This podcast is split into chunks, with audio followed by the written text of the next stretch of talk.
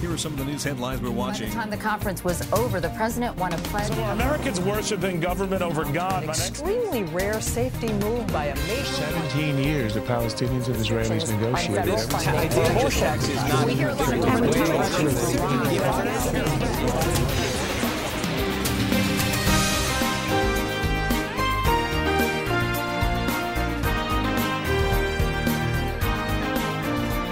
friends. Welcome to In the Market with Janet Parshall. A very happy Tuesday to you. Let me start, as we've done so often since October 7th, by turning to my friends at CBN News and getting an update on what's been happening in the ongoing war against Israel. Here is Chris Mitchell for CBN News filing his latest report. The Pentagon identified the three U.S. soldiers killed in Sunday's attack. The mother of Specialist Kennedy Sanders spoke of her 24 year old daughter. Kennedy was very um, outgoing. She was very athletic, very competitive. So all of these different things that she had plans for that, you know, just cut short in the blink of an eye. So, you know, I just feel like somebody like her that's so full of life, it's just unfair that she'll never get to realize those dreams that she had. The Iranian backed Islamic resistance in Iraq claim responsibility, but Iran has denied any link to the drone strike that also wounded more than 30 U.S. soldiers. The attack drone reportedly slipped through U.S. defenses because it was confused with a U.S. drone returning to base. National Security spokesman John Kirby promised a response. We do not seek another war. We do not seek to escalate. But we will absolutely do what is required to protect ourselves, to continue that mission, and to respond appropriately to these attacks. Kirby said President Biden, as commander in chief, will respond in a time and manner of his choosing. We'll also do it fully cognizant of the fact that these groups, backed by Tehran, have just taken the lives of American troops. And I think I'll leave it there. Some Middle East analysts say U.S. enemies in the region are sensing weakness. When they hear proportionality, reasonable, moderate, we don't want a regional war, that sounds so good in Davos. But our, our adversaries hear that as weakness and a green light for aggression. Bowman says Iran's goal is clear. The goal of the Islamic Republic of Iran here, if we're just being direct and blunt, is to kick American forces out of the region so it can more effectively control and undermine its neighbors and advance its radical ideology. Meanwhile, the UN says it's taking swift action following the allegations UNRWA staff members took part in the October 7th massacres. The Wall Street Journal reporting that 10% of UNRWA's workforce are linked to terror groups in Gaza, while at least a dozen participated in the attacks, including kidnapping, and tracked to the sites where scores of Israelis were murdered.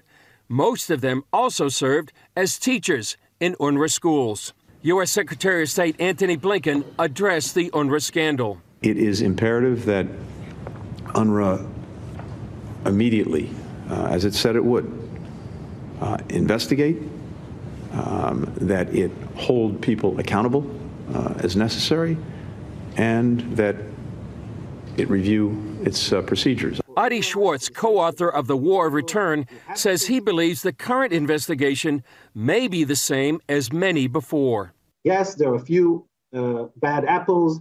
We will get rid of them, but please give us back the money and we can all go back to normal. I think this would be a terrible mistake. On Monday, Hamas rejected a proposal for the release of the hostages. In a statement, it said Israel must cease its aggression and withdraw from Gaza before any exchange transaction takes place. Chris Mitchell, CBN News, Jerusalem. And so it goes and continues. Pray for those in authority. There will be a response on the part of the United States. There necessarily must be. This is when we petition for wisdom for those in authority. Second of all, understand Hamas again rejects this opportunity to be able to uh, set the people free in Gaza. In order for there to be peace, both parties must want it, as long as Hamas believes from the river to the sea there will never be peace in that part of the land. Pray, pray. The only thing that will bring peace to the Middle East is the Prince of Peace himself. I turn now to a report being filed by Israeli media, the story of the fact that IDF officers put on some costumes looking like women and medical workers and were able to eliminate three Palestinian militants. Have a listen. Jenin's Ibn Sina Hospital early Tuesday morning. In a scene resembling the action show Fauda, undercover Israeli special forces stormed the medical center in the West Bank, killing three local terror suspects, one of whom was being treated at the hospital. Special forces wearing various civilian clothing and dressed as medical personnel assaulted the medical staff, who are all fine, and then targeted a room in which the patient and his two companions were and killed them. The targets were Mohammed Jalamne, a Hamas field commander in Jenin with ties to Hamas abroad, and brothers Mohammed and Basil el Ghazawi of the Palestinian Islamic Jihad. The IDF, Shin Bet, and police said the three were planning imminent terror attacks, including a terror attack resembling the October 7th massacre. Basil al Ghazawi was being treated for wounds sustained in an Israeli airstrike back in October. The other two were seeking refuge with him. Once inside the hospital, the Israeli forces headed to a hiding room in the third floor where they surprised the three and shot them dead with guns equipped with silencers. Within 10 minutes, the forces were already gone. The Palestinian Health Ministry called on the international community to provide protection for Palestinian hospitals despite their use by terrorists seeking refuge. This is a dangerous precedent. There was never an assassination inside a hospital. There were arrests and raids, but not an assassination. Hamas described the elimination of the three as, quote, a vile crime that will not go unanswered. With the IDF focusing on Gaza and Israel's border with Lebanon, Tuesday's operation serves as a reminder that the West Bank is also simmering and potentially a spark away from completely boiling over. Have to tell you how brilliant the IDF was. Notice they had pinpoint specificity. They took out three major terrorists in a hospital. By the way, for Hamas to talk about this is unprecedented. They failed to recognize their destruction of their own hospital. Remember when it was false reported that the IDF took out a hospital in Gaza? In fact, it was Hamas? Right. Pinpoint specificity came in, did what they needed to do, eliminated the terrorists, and got out. Remember two requirements on the part of Israel. Number one, Hamas is rooted out completely and totally. Number two, that the hostages are returned. Two things. And until that happens, this ongoing war will not end. When we come back, we're going to take a look at one of the patriarchs of our faith.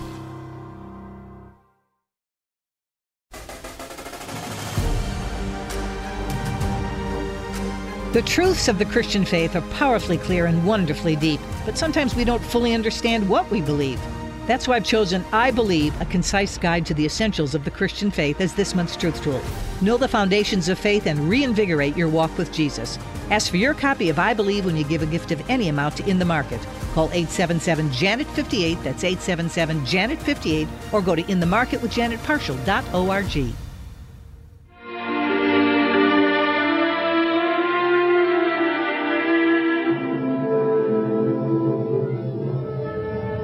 Abraham, man of faith, was born in the city of Ur in Chaldea eight generations after the great flood.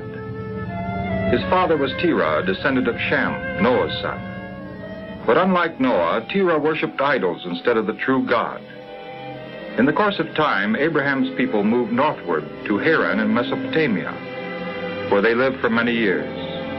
Here Terah died, and here the voice of God came to Abraham with both a command and a promise. Abraham, leave your country and your relatives and your father's home, and go to a land that I will show you. And I will make you a great nation. I will bless you and give you a great name, so that you will be a blessing. I will bless those who bless you, and will curse anyone who curses you. And through you, all people on earth will be blessed. Abraham was 75 years old. It would be a hardship for him to leave his home and venture forth into a new and strange land. But Abraham had such complete faith in God's promise that he was willing to go wherever God might lead him. And that would make him one no man who was about to begin an amazing journey of faith.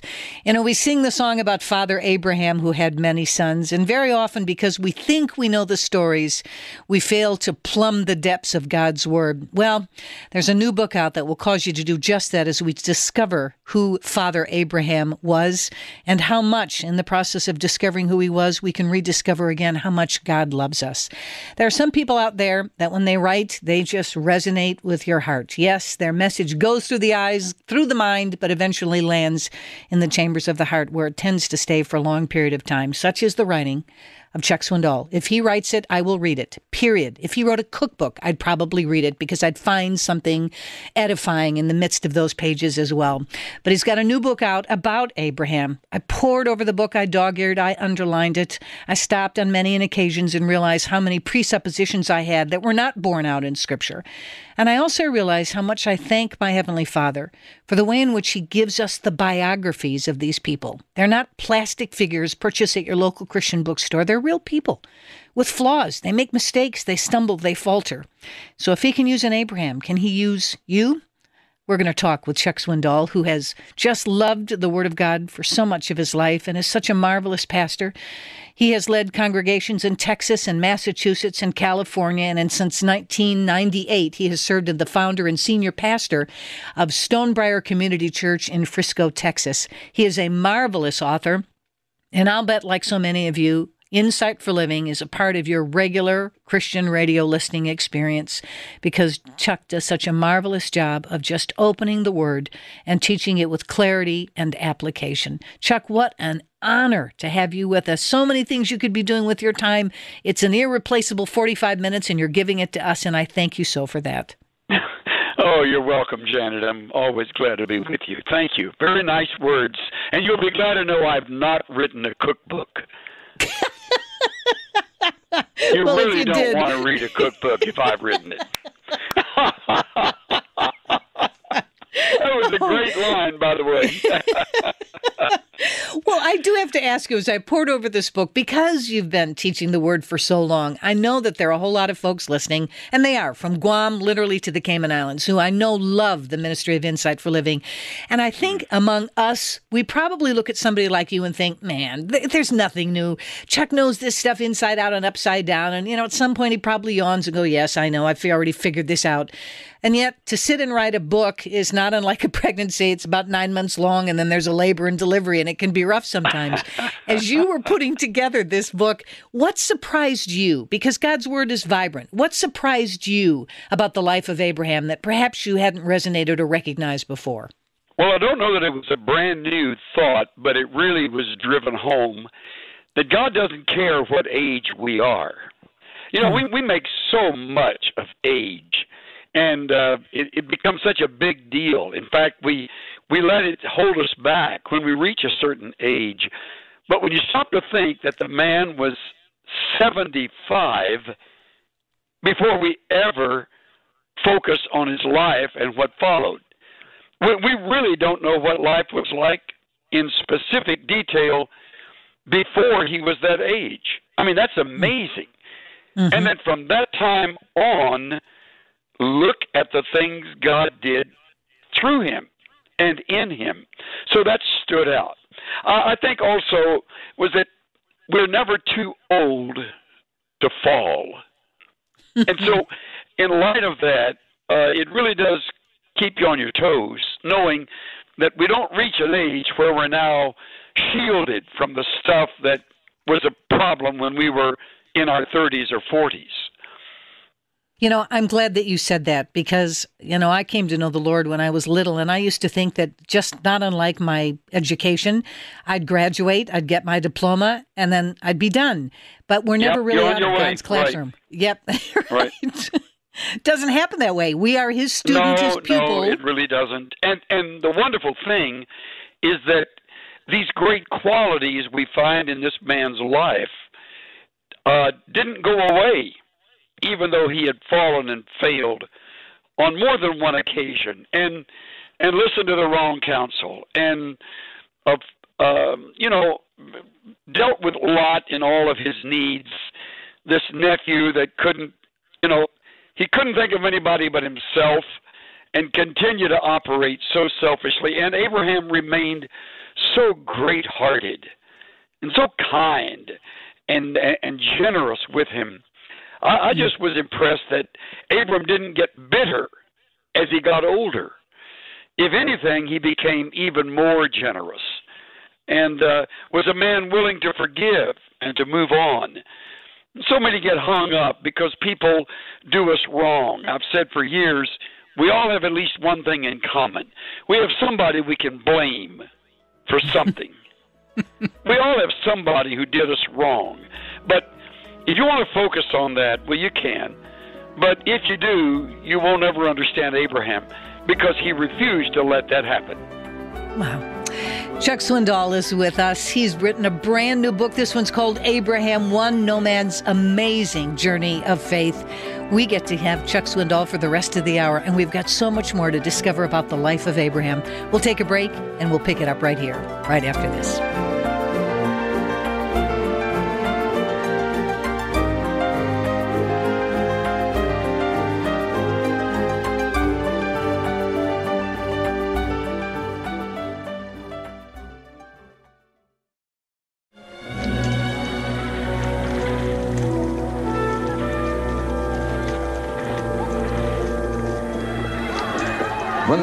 Again unto Bethel, there was division between the herdsmen of Abram's cattle and the herdsmen of Lot's cattle. Let there be no strife, I pray thee, between thee and me. And between thy herdsmen and my herdsmen. For we are brethren. Our substance is too great for us to dwell together. The land is not able to bear us that we may dwell together. Is not the whole land before thee? Separate thyself, I pray thee, from me. If thou wilt take the left hand, then I will go to the right, or if thou depart to the right hand, I will go to the left. There below us is all the plain of Jordan, and that way I will go. That way toward the cities of the plain. The men of the cities are wicked and sinners before the Lord exceedingly. From here, the walls of Sodom and Gomorrah are white in the sun. But within the walls is the darkness of men.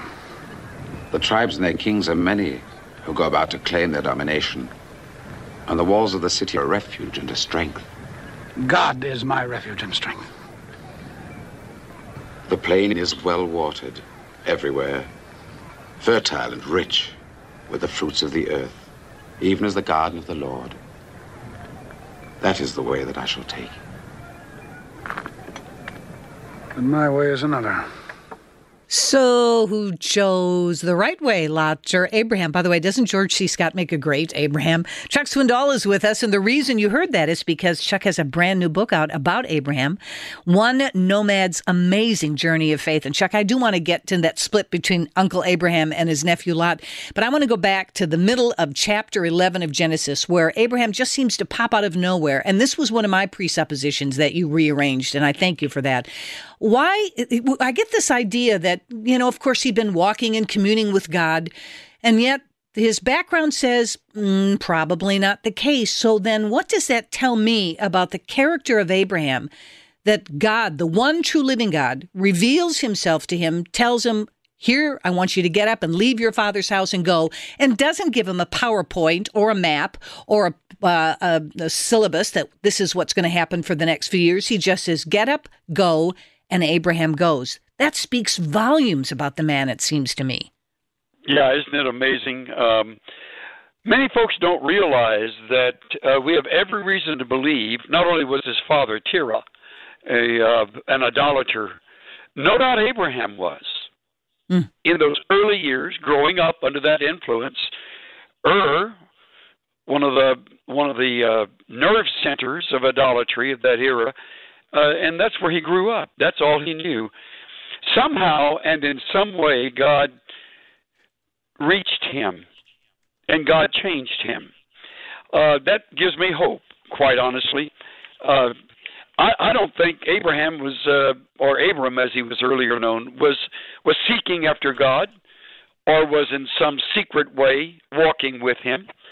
I think the Lord grabbed his attention, pulled him out of the ranks of humanity, revealed Himself to him in ways that are not revealed in Scripture, and Abram trusted God, and and indeed he trusted Him which is proven the very first way he obeyed. He went out, Hebrews 11 says, he obeyed not knowing where he was going. Mm. And you mm. were right. No map, no GPS, no no no game plan, no stated destination. In fact, he looked for a city whose builder and maker was God, we read. Sounds beautiful, can almost make a song out of it. But put hmm. yourself in his shoes. I mean, he, he, he brings with him his wife, and and and she's also willing to go, which says a lot. By the way, she's 65. The man is 75. He brings Lot with him, who is no great catch, and the nephew whose dad had died comes along with his uncle, and and they travel together, not knowing where they are going. But along the way, there had to have been times when Abram was reassured, you are on the right road. Mm. Mm. And I think because we follow by faith, God graciously reassures us in quiet ways. I'm not trying to be mystical, but realistic. God reassures us in saying, I'm here. I know you're there. You may not know where you're going. I know the end from the beginning. You mm. trust me. Me. Yes. Wow. And that's the story. That's the story, Janet, of every great ministry when it's yes. begun. Mm. You didn't know where uh, you were going when you oh, began no. in the market. I didn't know mm-hmm. where we were going at Insight for Living. I'd never had one minute's training in any kind of media ministry. In fact, I went into it like C.S. Lewis came into the kingdom, kicking and screaming. I mean, I said to Al Sanders, if you want to do this, great, Al, have at it. But don't, please, I've got my hands full. And, and, and we moved out. Just a few little stations, and we were on our way. We went out not knowing where we were going, just Wow. like you did. Yes. Oh, but where God has taken you. Insight for Living Now is heard in all 50 states, friends, and more than 2,100 outlets worldwide where the broadcasts go out in multiple foreign language. Walking by faith and not by sight. Most amazing adventure any of us will ever be on. More with Chuck Swindoll right after this.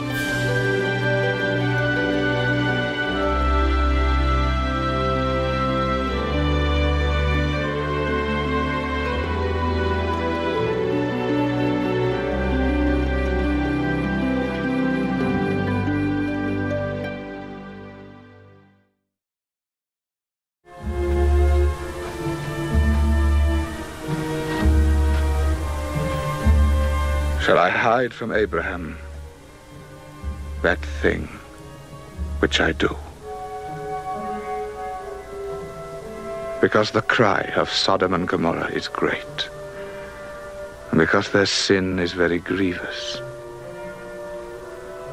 I will go down now and see whether they have done altogether according to the cry of it which is come unto me.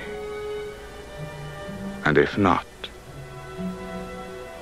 I will know. Wilt thou also destroy the righteous with the wicked? Peradventure there be fifty righteous within the city. Wilt thou also destroy and not spare the place for the fifty righteous that are therein? Shall not the judge of all the earth do right? If I find fifty righteous within the city, I will spare all the place for their sakes. What if there be forty-five such men? Or thirty? Or even as few as twenty? I will not destroy it for twenty's sake. Let not the Lord be angry, and I will speak yet but this once. Peradventure, ten I will not destroy it for ten's sake. Well, this is all part of the story of Abraham, is it not? One nomad's amazing journey of faith, one of the new books by Chuck Swindoll. Do you know he's written over 70, which is amazing when you think about it. He served as Dallas Theological Seminary's fourth president for seven years, and then he became the chancellor of DTS in 2001. Chuck, there's so many things. Let me just do a quick crash course on the distinctive natures between Lot and Abraham, because here's Lot, the nephew, and he really makes the kind of greedier choice. But in the end, mm-hmm. this really comes back to haunt him because he steps into the city. And I loved the way that you write about the fact that he had this idea that, yeah, I know there's a lot of bad stuff going on in the city, but you know, I'll, I'll bring a real positive influence. And then you also say that there are certain passages that you would like to avoid when you teach. And one of them happens to be Genesis 19. And I loved what you said that you cannot point to a single city in uh, sin in this city, but in fact, it was a composite of sins. Now, there's a whole bunch of stuff that I asked in those questions there, but would you talk first about the nature of Lot, his making that choice that took him to that city, and why a fellow like that would have stayed in such a reprobate place? Uh, isn't that a great question? Uh, we don't have that revealed in Scripture. I think Lot is constantly driven by the flesh. Mm. I mean, there's no doubt that it was the fertile valley there's no doubt that he could make a great living. And I'm sure he rationalized in his mind, uh, well, uh, I can still maintain uh, who I am because Lot is called righteous in the New Testament, and he was in his in, deep deep within, but his uh, desires were not righteous. His motives certainly were not righteous, and so driven by greed, I'm sure, and selfishness, he was able to block out of his mind the overarching uh, influences that that city would have on him and, of course, on his family. Uh, he pressed right on. Isn't it amazing that Abraham didn't say to him, "No, no, no, wait, wait, Lot, stop and think about this." he let Lot choose. He let him choose, which one of the characteristics of how mature Abram was. He didn't try to live Lot's life. He didn't dictate, didn't tell him ahead of time all the things that he would encounter, though I have a feeling in their quiet moments they would discuss those things, but that didn't mean a lot to Lot because he was determined to um, line his pockets, uh, make a make a, a killing, and uh, and he'd be able to live through and above all the drag of that of those cities. And he pressed on, believing that. That's what rationalization, by the way, will do. Hmm. well, it's interesting because whatever the sins were, you point out that sexual immorality was clearly one of the sins, but so was being inhospitable. So it was a composite of sins. What I can't figure out, and what a blessing it is to be able to ask you, is that obviously there these men were going after these angels who had come into the city. They wanted to know them, and we know what that means in the biblical sense. Yes. And then Lot yes. goes, "No, but I'll give you my virgin daughters." What kind of a Is dad that makes that kind of a deal? Is that amazing?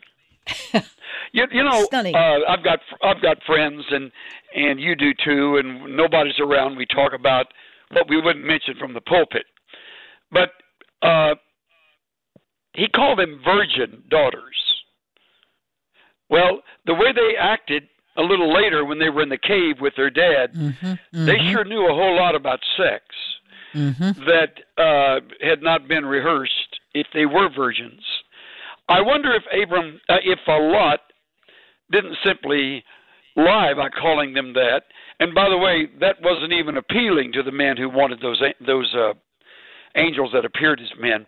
Uh, and and so th- there is a real tangle of uh, of life and lifestyle that's mixed into that quick conversation. But what do you think of a dad who will bargain with these people banging on his door, saying, "Look, you want you, you want somebody to have sex with? Here are my daughters." I mean, one of the basic responsibilities of a father is to protect his family, is to shield them from the raw edges of life. And there wasn't a bit of that in Lot. Not a bit. Yes. He's quite exactly. a study. My sister sits in our congregation, and and uh, Lucy. Many people know Lucy from her Mhm. years with uh, Women of Faith, and she said to me over lunch one day, "I'm really getting sick a lot. I'll be glad when you get past Lot. He drives me up a wall." You know, he does. He does. You wonder how a man who is a father could do that. But the thing I love about the Bible, and you do too, is that it doesn't hide from us Yes. the, the whole story of a person. It doesn't paint Lot in a little better light. You see him for what he was. You, in fact, see Abram for what he hmm. was. And and that's the one great thing about biography. If you wonder if God can use human people, or if He just uses great spiritual giants, by the way, I've never met one. But if we think that there are spiritual giants, study a life like Abraham, or how about Elijah? You know, or how about David, or, or how about Moses? I mean, you name. How about Peter? How about Paul? You name all of them, and they are they are set forth in Scripture in raw reality. Yes. Which I think really really speaks well of the whole doctrine of inspiration that God tells the truth when he writes his word. Mm. Mm, what a great way to look at that. And the second takeaway on that is God can use anyone who says, Yes, Lord.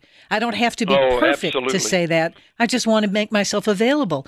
You know, let me just pull over to the roadside one minute and talk about greatness because you do in the book.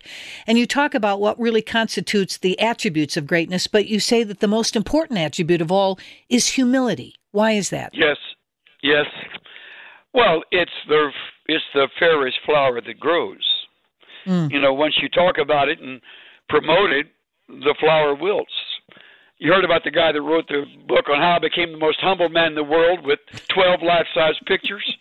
that that's an example of the irony of it. When you really are great, it's not that you are kicking your toes in the sand saying, "Oh shucks, I'm nothing."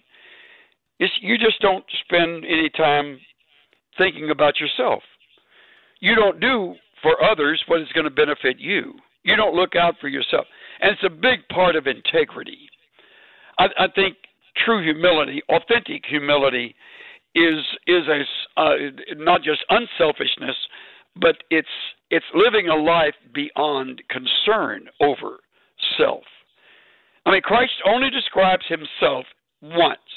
Come to me, all who are weary and heavy laden, I will give you rest. Take my yoke upon you and learn from me, for I am, there it is, meek and lowly of heart. You will find rest for your souls. Jesus said of himself, I'm meek and I'm lowly in heart. I'm humble. And meekness is not weakness. Hmm. The Greek word means strength under control. I think of a horse that's been broken, still strong, still muscular, but under control. Meek in the sense that the horse is not taking advantage of the rider, but has been broken so that he cooperates with the one who rides him. And I think I think uh, Abraham is this magnificent example of a man who did not do what he did for himself. He could have stayed in Ur, but he left because God said leave. He could have chosen the better part of the land, but he gave it to Lot because he didn't care about, you know, uh, feathering his own nest. Uh, he could have uh, resisted the Lord when the Lord said, I want you to sacrifice your son, because he loved Isaac. But he was willing to do the Father's will. True humility, Wow. true greatness. When we come back, I want to talk about that ultimate test. And by the way, friends, even with the irreplaceable gift of Chuck Swindoll's time, you know there's so much more in his book than we're able to cover here. So let me just draw you to our website, In the Market with janetparshall.org. There on the right hand side is the book Abraham, One Nomad's Amazing Journey of Faith, and a link also to the website for Insight for Living. Tons of stuff there.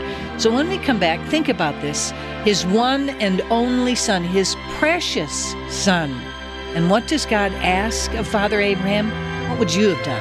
More after this.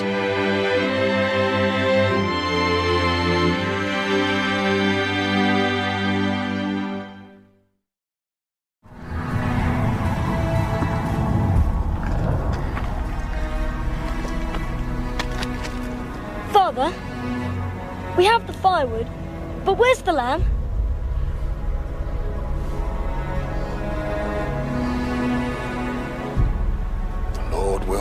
Will provide a sacrifice, my son.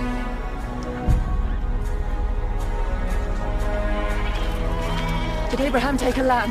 No, mistress. Bring the wood.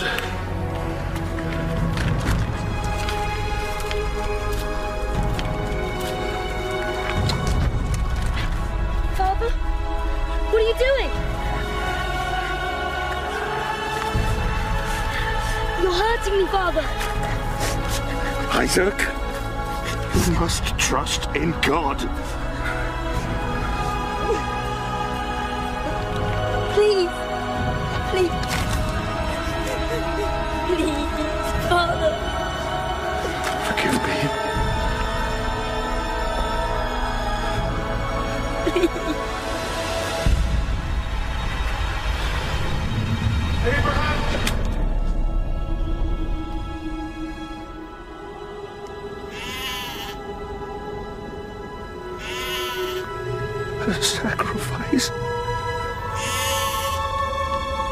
My boy, my boy, my boy.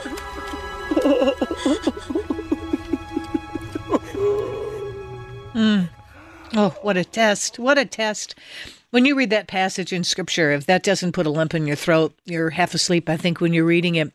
But you know what's amazing is that you realize that God didn't start out Abraham's amazing journey of faith with this test.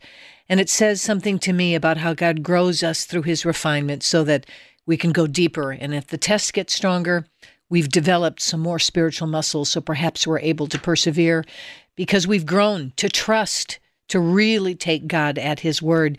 Abraham, One Nomad's Amazing Journey of Faith, the new book by Chuck Swindoll.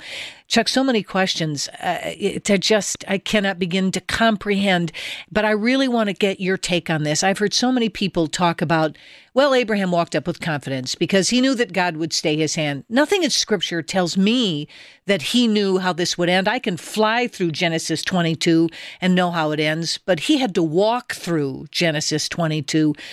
Do you think that Abraham, he knew that he could trust God, he knew that he loved God, but did he know or have any sense of how this would end? Well, that's a great question. Uh, first of all, I don't think there was small talk on the way up the mountain. Mm-hmm. I think there was silence. And uh, I, I believe Abram had every reason to think he would be taking the life of his son. Because God told him to do that. And he had the knife. However, the answer to your question isn't in Genesis, it's in Hebrews 11, Mm. where it says, It was by faith Abraham offered Isaac as a sacrifice when God was testing him. Abraham, who had received God's promises, was ready to sacrifice his only son, Isaac, even though God had told him, Isaac is the son through whom your descendants will be counted. Abraham reasoned, now listen to this, that if Isaac died, God was able to bring him back to life again. And in a sense, Abraham did receive his son back from the dead. So it reads in the New Living Translation. The reason I believe he could take him and strap him to the altar and prepare everything for the sacrifice is that earlier when he told his servants about their going, he said, I and the lad will go and we will uh, make this sacrifice. and we will return. All three are first person plural verbs. We will go, we will be involved in the sacrifice, we will return.